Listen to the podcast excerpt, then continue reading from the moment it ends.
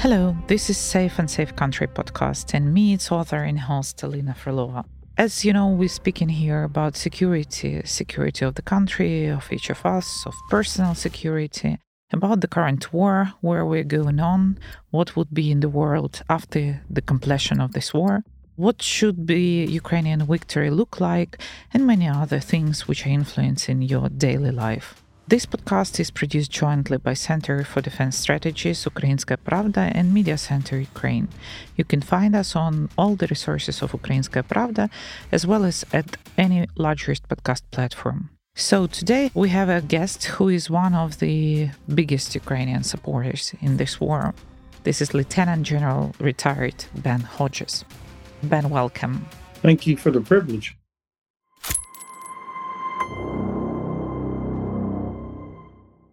You was the former commander general of U.S. Army in Europe, and uh, when you're commenting now the all the events which are happening around Ukraine, usually you are more focusing on Crimea and all the situation in the Black Sea, saying that this is the key actually to win this war. I absolutely agree with you about that, but uh, most of the analytics still are focused on the land operations it looks like a very, um, you know, daily, understandable for them. There is a lot of movements there. There are a lot of tactical issues which can be discussed, and the length of the all the front line is quite a substantial, more than 1,000 kilometers. But if we will have a look at 2024 with all the circumstances which the previous year brought to us, what do you expect? Where would be the focus of attention, sea or land? Well, uh, of course, I don't think it's going to be either or. Ukraine will continue to take steps to make Crimea untenable for Russian Navy, for Russian Air Force, to eliminate Crimea as a place from which drones can be launched, missiles can be launched. So I think this will constantly be under pressure from the Ukrainian side using whether it's missiles, drones, special forces, partisans. That's going to continue. I think on the land side, my sense is that Ukraine will continue to look for ways to destroy Russian logistics and Russian headquarters, uh, because this is how you neutralize the only advantage the Russians have, which is their mass, the large numbers of people. If you take away headquarters and you take away logistics, then that mass is much less effective. But of course, Ukraine has to do some things internally as part of improving its land effort. I think they're going to be working, they are working hard on uh, being able to operate against Russian electronic warfare capabilities, which have always been substantial. I think that they will continue to look for ways to counter Russian drones.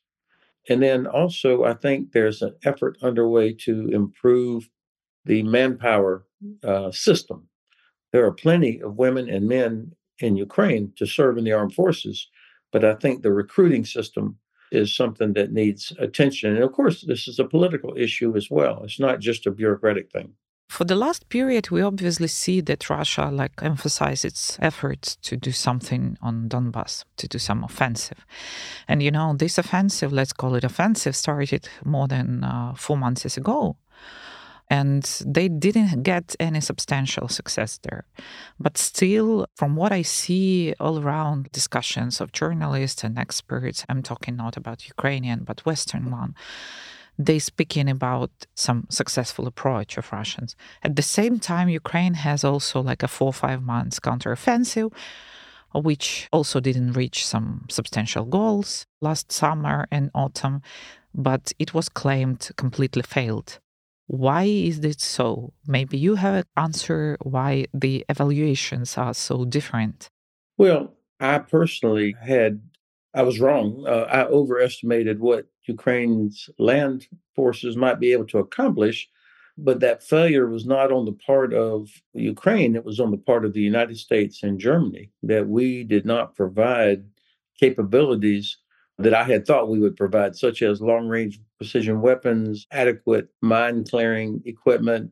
We still don't have the F 16s uh, delivered yet. So I think the fact that the Ukrainian counteroffensive on the ground part did not accomplish everything that we had hoped for is more a reflection on our failure to support than it was on Ukraine. And of course, we took so long. The Russians were not stupid. They took advantage of all the, the months to put in all these landmines and and um, we would never send an American soldier to attack that kind of defense without having already achieved total air superiority. So for us to have pushed Ukraine to do something without that, that's our failure. Now, of course, what happened on the ground is only part of the counteroffensive. The counteroffensive also included what Ukrainian armed forces were doing against the Black Sea Fleet, for example. I think it's not a coincidence that there are constant attacks happening on Russian infrastructure throughout Russia. This is also part of the effort.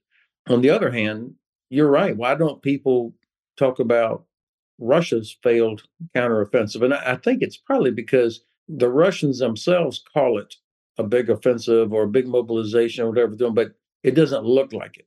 I mean, they're they're losing a thousand people per day, getting killed in these mindless meat wave attacks.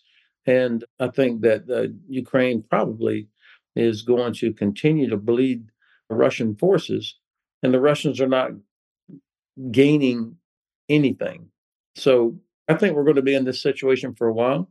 I don't think the Russians have the ability to knock out Ukraine. There is no big force out there waiting over the horizon to come in that's trained and modernized. It, it doesn't exist.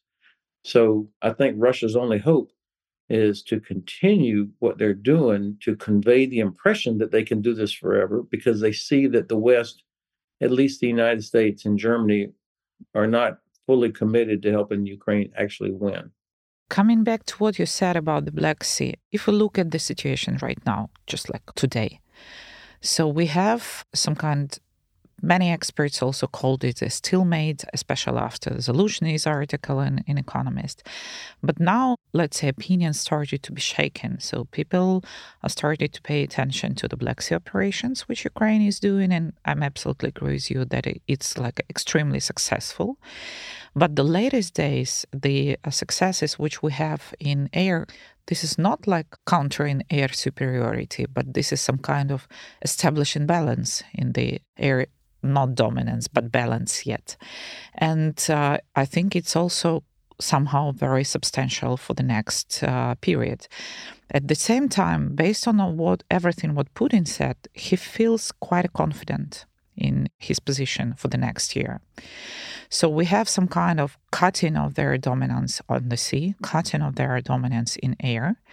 At the same time, they have superiority in number of manpower, plus I believe that hopes for the political solution after the election in states.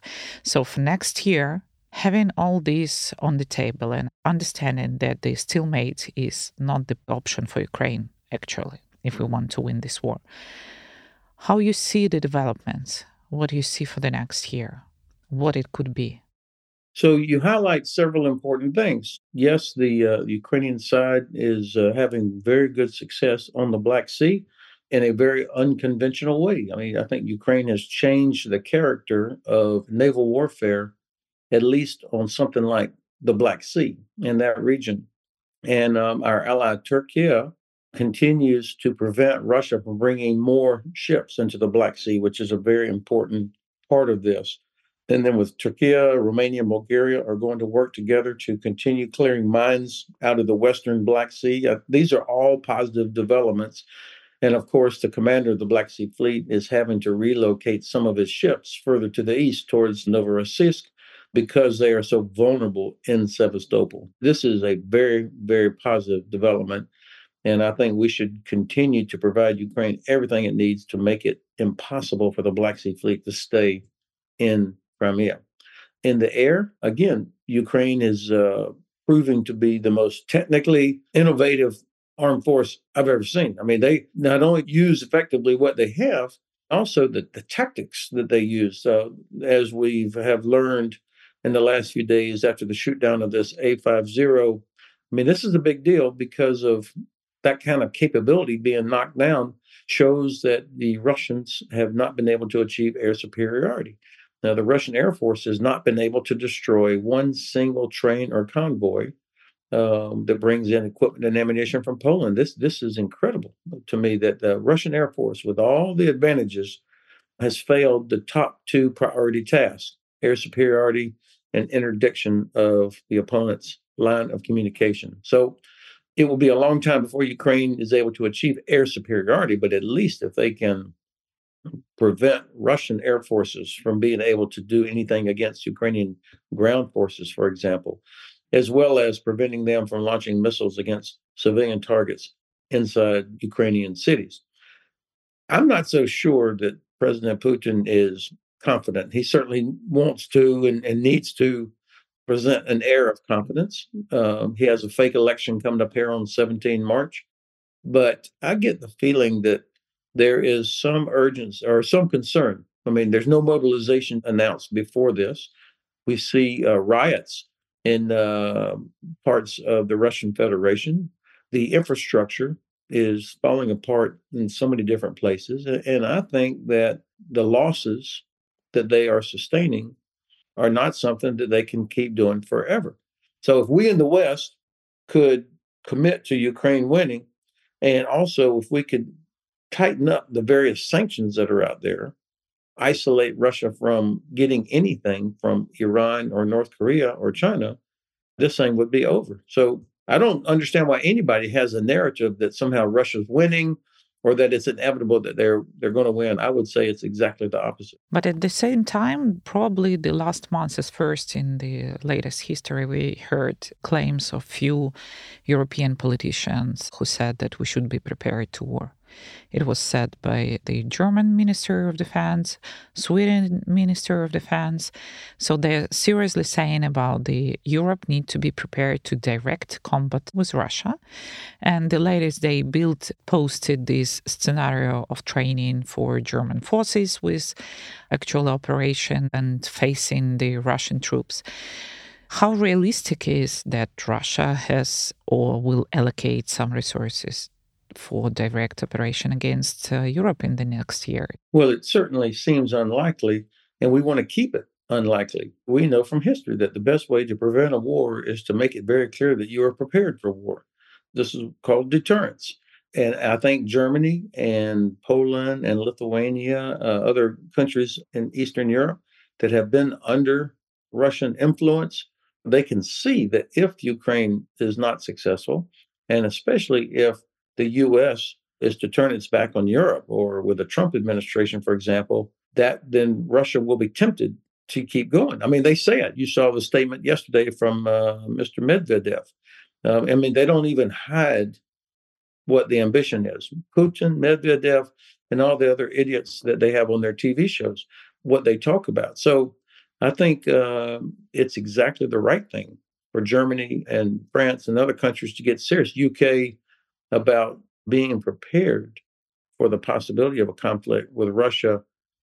You know, so many people said, come on, Russia's never going to attack Ukraine. Well, of course they did. And so I think that we've got to uh, demonstrate the alliance cohesion, that we have the ammunition, we have all these things to make sure that Russia does not make another terrible miscalculation. Okay. So everyone is asking and just considering what would be if United States will postpone with the approval of the decision on further support of Ukraine. From one point of view, we see that Europe is like declaring increasing assistance. They make an audit of what was provided by each and every country, and Germany now took a lead and tried to push other European countries to be more precise in supplies. Do you believe that the United States can just go on this path further without approving the assistance? Do you see the opportunity for cutting up the, completely the assistance to Ukraine? Well, um, I have to say that I am astounded and saddened that the Republican Party, you know, the party of Reagan that was always so strong against Russia, has now completely abandoned that legacy, that they have given in to Trump and a handful of people that don't understand how European security and prosperity is essential to American security and prosperity, and that Ukraine winning, defeating Russia, is in our best interest. So we've got domestic politics has has taken over, unfortunately, in this, and that's what's holding up the aid from the United States to Ukraine. Now, of course, the president has a responsibility also. They can't just talk about, you know, we're with you for as long as it takes. Now, the president and his team have got to explain to American voters why this is to our advantage that Ukraine is successful. That this is not some charity case, but this is our advantage. This helps us if Ukraine is successful, and it hurts us if Ukraine is not successful. So the president has got to do a better job of this, and then we can get this done. But I'm not naive. We are in an election year. And so, of course, these kinds of factors are going to have an impact. I think our European friends and Canadian friends see the potential of a U.S. failure, but that doesn't mean that the threat from Russia goes away. In fact, it gets worse. And so, European countries and Canada are finally getting more serious about helping Ukraine, more serious about their own defense because they will have to. If the US fails, they will have to do it. Yeah, but uh, we see again, we see the quite different dimensions of everything what's going on. From one point of view, for example, US is signing the agreement with Finland like giving some kind of uh, guarantee and security guarantees. From another point of view, we see this moving towards isolation from the point of view of the United States, and especially Trump is declaring it. Last time when Trump came to power, everyone was surprised because actually he gave the weapon to Ukraine. And do you see some kind of possibility for maneuver for Ukraine here if Trump will be the next president? Do you see some kind of window of opportunity that we can ensure him that he's on the helping Ukraine? He can be on the part of winner, not loser in this war. I hope so. I mean, if he becomes the president, obviously, whoever our president is, America's strategic interests remain the same. My biggest concern about Trump from an external standpoint is what damage he might do to NATO or the perception that the U.S. is committed to NATO. That would be the real damage. He may see opportunity or he may realize, or people around him may realize that there's a big difference between campaigning and actually being in government. And of course, everybody that understands the importance of Ukraine uh, will continue to push for that. It's interesting that most members of Congress, including Republicans, actually support Ukraine. So it's not like there's no support. It's locked up in a small number that are using immigration. They see immigration problems in America as the number one issue for this presidential election. And so they're going to do everything they can, keep this as the issue, even if it hurts us and other things that we need to be doing.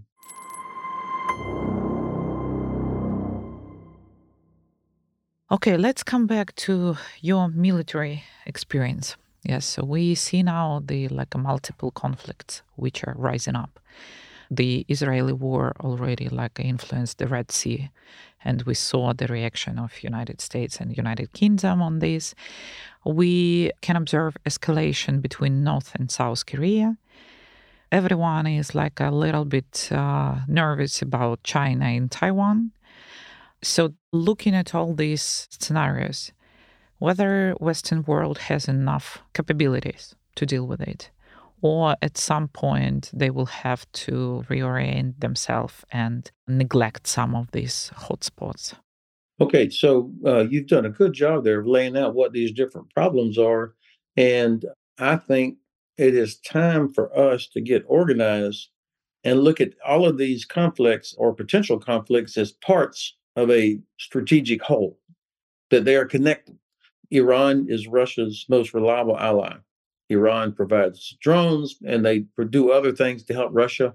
Russia, in return, I'm sure, is providing nuclear technology to Iran. So those two are working together. The Kremlin was the biggest beneficiary from the Hamas attack on Israel. So, because uh, it distracted world attention and uh, diverted resources that Ukraine needs, it's all going to Israel. And so I don't think this was a coincidence. I think this was there's not a piece of paper that says, uh, "Dear Ayatollah, please attack." You know, yeah. But there's a this cooperation. We know this, and then you've got the other Iranian proxies are doing things such as the Houthis attacking ships out in the Red Sea. I mean, these are all parts of a disruption of the situation in the Middle East. Now you've got Iran launching missiles against Pakistan as well as Iraq, and you've got Hezbollah in Syria and in Lebanon. This is a scenario that creates, if you can't step back from it, you're like, oh my God, these problems, this might expand, this might expand. And then you've got North Korea, which, of course, you saw that President Kim Jong un recently is changing the law saying that South Korea, you know, is an enemy and they practice launching big missiles over Japan, uh, very reckless, uh, irresponsible behavior while providing low quality ammunition to Russia. And the Chinese are watching all this. The Chinese are watching to see can the West, the US, UK, Germany, uh, France, uh, all of the allies, as well as our allies in the Pacific region, do we have the combined political will, defense industry capacity, and military capability to help Ukraine defeat Russia, help Israel destroy Hamas, deter Iran from expanding the conflict, and still be able to deter China from making a terrible miscalculation. Of course, we've got the potential for all of this. Uh, the combined economies of, of our countries dwarfs the other side. But do we have the political will to do all that? Uh, that is not clear yet. Political will is important, but the production facilities are also important. How you evaluate the capability of these Western countries in production, whether they're mm. ready to all this multiple conflict support? Well, if there is no political will, there is no growth of defense industry. I mean, the defense industry is not like the car industry or the uh, kitchen appliance industry or the clothing industry. You know, in all these other industries, people make something and they hope that you will buy it. In defense industry, you can only make things in response to an order and money from the government. So the government's political will is expressed in the form of here's a billion dollars for 500,000 rounds of artillery ammunition, for example. So if we want to grow our defense industrial capacity, then governments like in the US and UK and Germany have to allocate the money for them to do it. And of course, these industries, they're not charities. They have thousands of employees. They have very complex supply chains. And so we can say we want more, but if the governments don't have the political will to actually put the money into it, then you know, name the different companies can't produce it and hope that somebody buys it. And uh, from another point of view, we have now the tactics of Russia, which changed very much from the last winter, because last winter they targeted mainly infrastructure, like civilian infrastructure, electricity, and all the other. But now, what they do, they specifically target in the industry and defense industry in Ukraine. And yes, we're suffering. Yes, we are not disclosing the all the results of these attacks, but there are some atrocities which are substantial. In this situation, when we don't have, let's say, some kind of guarantee from Western countries that they are ready to produce, and Ukraine has difficulties in establishing these enterprises on our ground, what could be an option? You know, I live here in Frankfurt, Germany, and uh, we know in the Second World War, after two years of continuous bombing by the Americans and the British against German industry, uh, German aircraft production actually increased in 1944. So, despite continuous bombing, industry here in Germany was able to increase production. So, it's not easy, obviously, but it is also not impossible that Ukraine will be able to increase production of what it needs as the government and Ukrainian industry and also Western companies that are coming into Ukraine to help build capacity as they become more efficient at doing things, avoiding detection or destruction. So it, it obviously requires a different way of doing things. You can't just have a big giant factory that produces tanks and expect it not to be hit by the Russians. Of course it will. But I, I imagine that the uh, Ukrainians are getting very good, that Ukrainian industry and government and armed forces are getting very good at improving its their efficiency of how to make what needs to be made and to be able to avoid the destruction from Russian missiles. Now, I'm going to say this as an outsider who doesn't have complete insight on what's going on inside Ukraine.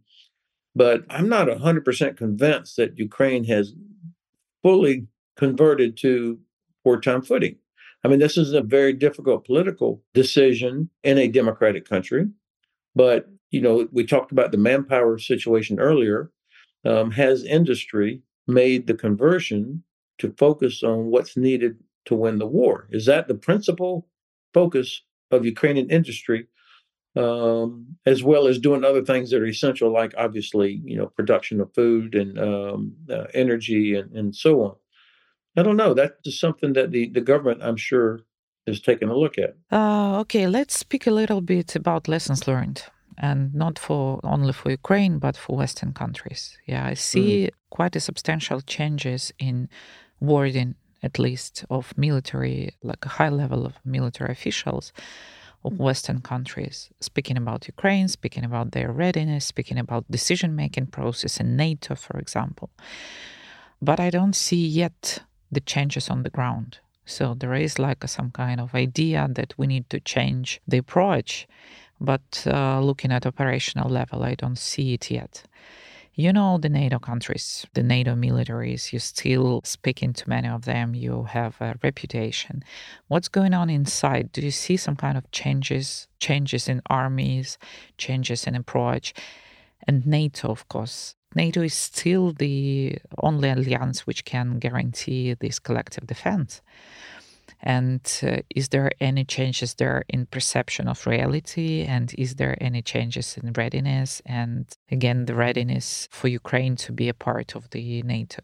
NATO would be better the minute that Ukraine becomes a member of NATO. I mean, we'll immediately be better because of the capabilities of Ukrainian armed forces, uh, the experience. I mean, the veterans of Ukrainian forces, air, land, sea. I mean, we we get better immediately. So I hope that this happens quickly. It's not going to happen quickly, but I wish it would happen quickly that Ukraine were invited to join the alliance. But what we do know is that, as Clausewitz tells us about the nature of war, that's unchanging. Violence, fear, uncertainty, friction, this is what war is. That's the nature of war. What does change, however, is the character of war. What does it look like? And so, what we're seeing is a change in the character of war, uh, particularly because of the use of drones. Obviously, I mean, we've had drones for years, but never in this sort of quantity and also variety and quality. That's, I mean, that's changing things. And I know General Zaluzhny alluded to that in his uh, Economist article that we've got to figure out a way to counter that. And eventually we will, where that gets equalized. This is the way it always is in warfare. When a new technology is introduced, it takes a while to. The long range precision weapon is now really so much more prevalent and necessary than before. Because you can see everything, you need to be able to target it which means you have, you know, the Russians quickly learned they had to move headquarters and logistics further away after HIMARS first arrived. And so, and the way that you can neutralize Russia's advantage in numbers is to destroy headquarters and artillery. So that means, and logistics. So getting long range precision weapons. So it, certainly in, in the US military and other militaries, we're seeing a significant increase in the use of long range precision weapons one of the things that uh, we have been reminded, I don't want to say we learned it because we already knew it, but we've been reminded is the incredible amount of ammunition that is required. I mean, in 20 years in Iraq and Afghanistan, we did not shoot as much artillery as what's happening now in a in less than a month between Ukraine and Russia. So, you know, we've already talked about our production mm-hmm. facilities and the need to get that going again. So th- this is an important thing that we've been reminded that has to be done. The other thing that we've been reminded about is even with all of this technology, you still have to have quality, well trained, committed women and men in the armed forces to do what needs to be done. When I look at video, like you and everybody else, we look at video of you see Russian tanks getting destroyed, and people say, oh, this is the end of tanks. No, it's the end of stupid tanks. It's the end of any tank that sits out in the open that's not properly protected or concealed, and they don't have good sergeants that explain that make their soldiers do the right thing, it is the end of them for sure. So continuing to invest in the training of women and men to be good sergeants, good officers, so that their soldiers do the right things to be successful and to survive. That we have been reminded how important this is. Yes, I think that openness you just like mentioned about the video and all the footage from the uh, front line is like some kind of incredible and it changed the character of war very much. I just today in the morning I saw video of uh, FPV Ukrainian drone fighting with FPV Russian drone. So that was like a completely, you know, some kind of games which we saw before, like a computer games. And how does it influence the new developments in weapons? You cannot make any decision without being seen by your adversary. You can't make any movement without being seen by your adversary. I think that yes, tanks, yes, artillery, yes, and long range missiles, obviously, yes.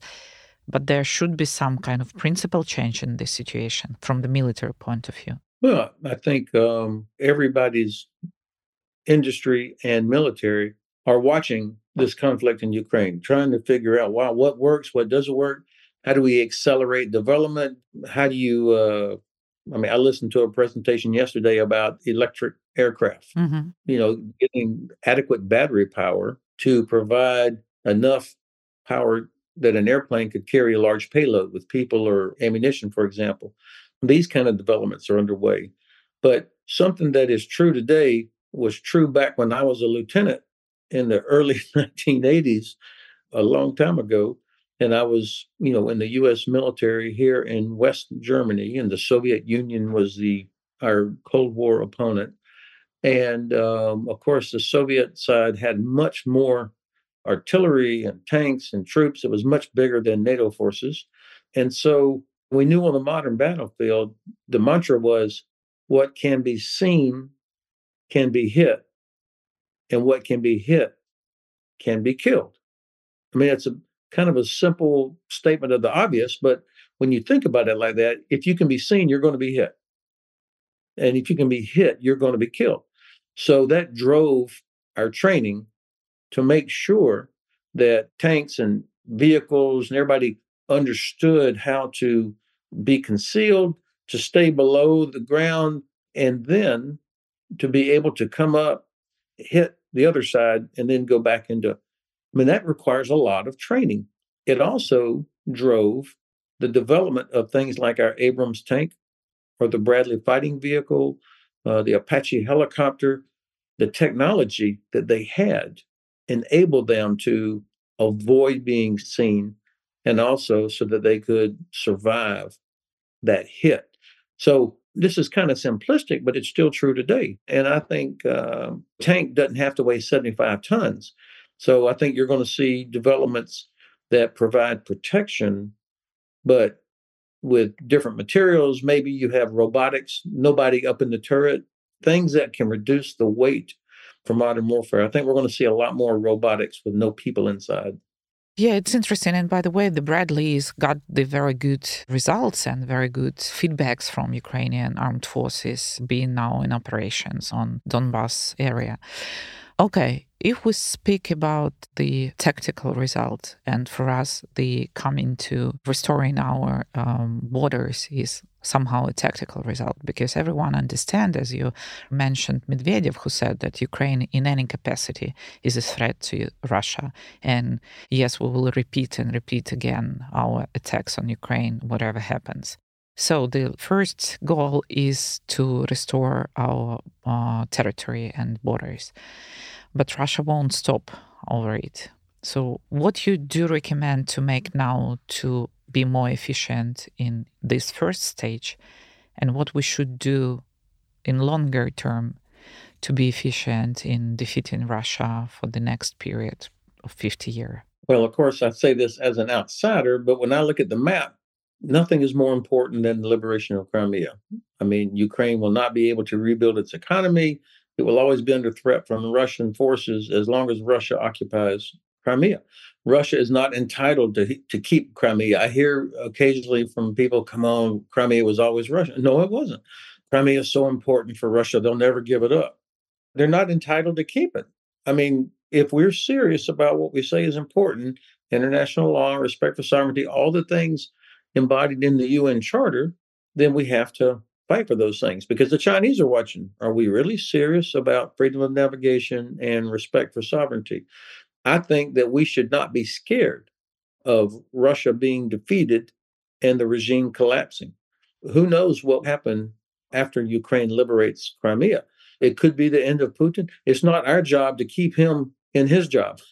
This is up to the Russian people. Of course, they won't go easy, but I don't know how anybody that understands geography and history and a little bit of economics could possibly push Ukraine to accept a negotiated settlement where Russia keeps Crimea.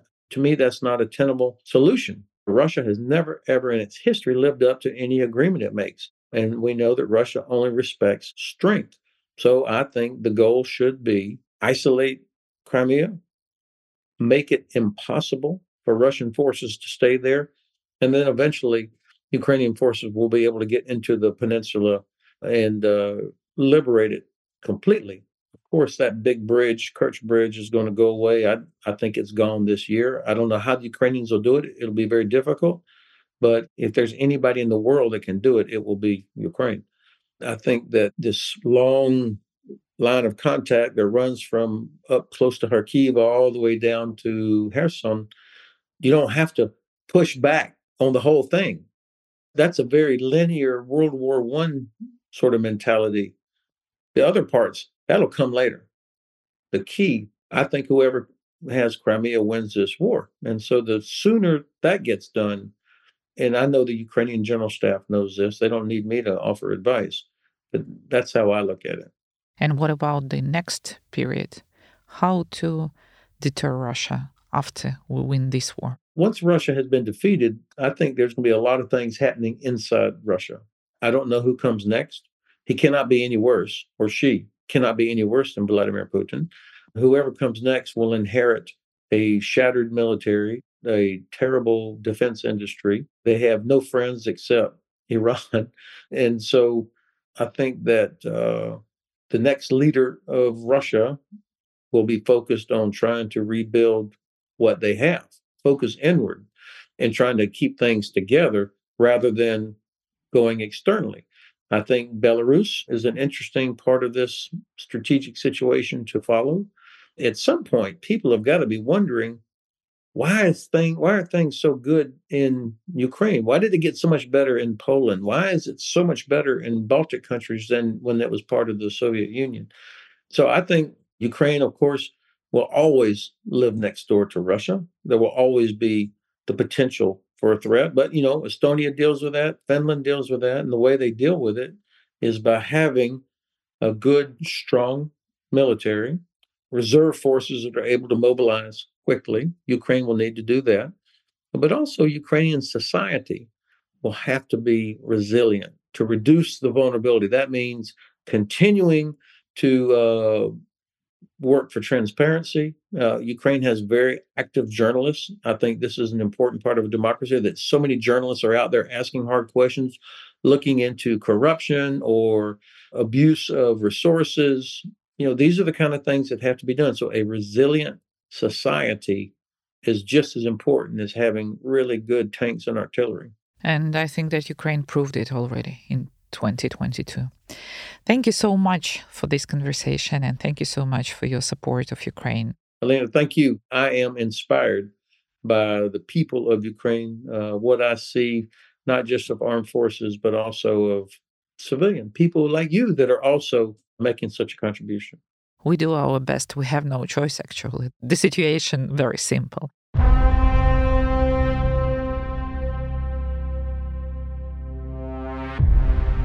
So, just would like to remind all our listeners that it was the podcast Safe and Safe Country. And I'm its host, Alina Frolova. And we had Ben Hodges today as a guest. And you can find our podcast on all the platforms podcast platforms Apple, Google, Spotify, SoundCloud, and others.